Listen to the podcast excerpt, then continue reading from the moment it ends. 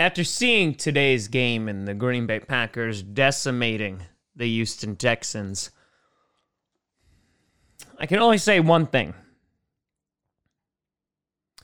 JJ Watt, it's time to come home.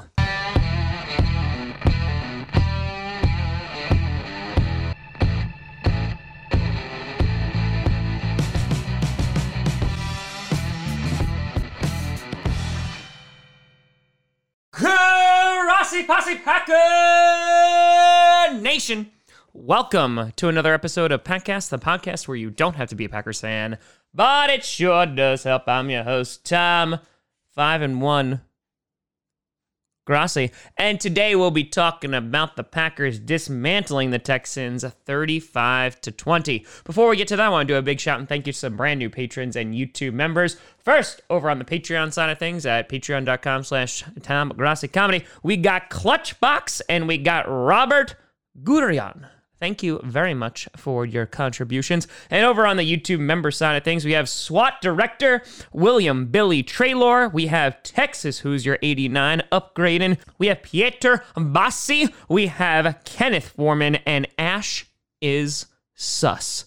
Throw him out the airlock. A big shout and thank you to all of you. So, heading into today's game, there was a bit of anxiety and fear because our injury list was extensive. Out today, we had Kevin King, Darnell Savage, Tyler Ervin, Aaron Jones, David Bakhtiari, and Tyler Lancaster.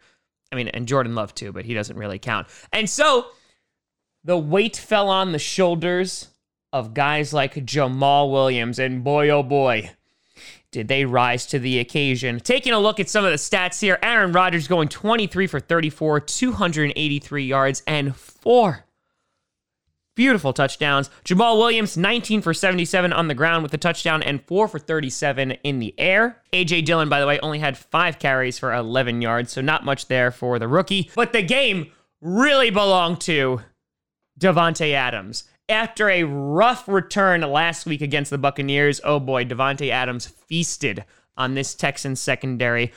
Adams 13 for 196 yards and 2 touchdowns just absolutely incredible. He couldn't get covered. He was uncoverable.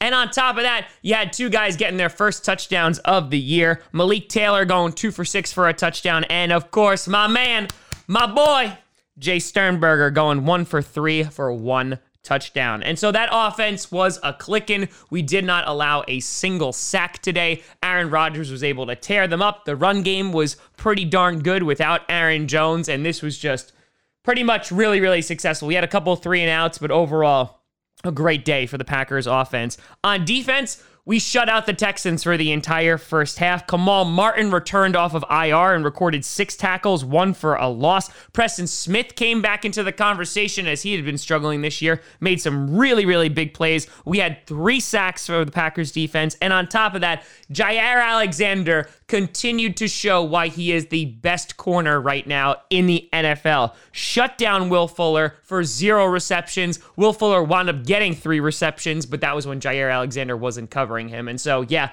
PFF graded him as the highest rated corner for this season. And boy, oh boy, every week he just shows why. Over on the Texans side of things, Deshaun Watson, 29 for 39 for 309 yards and two touchdowns.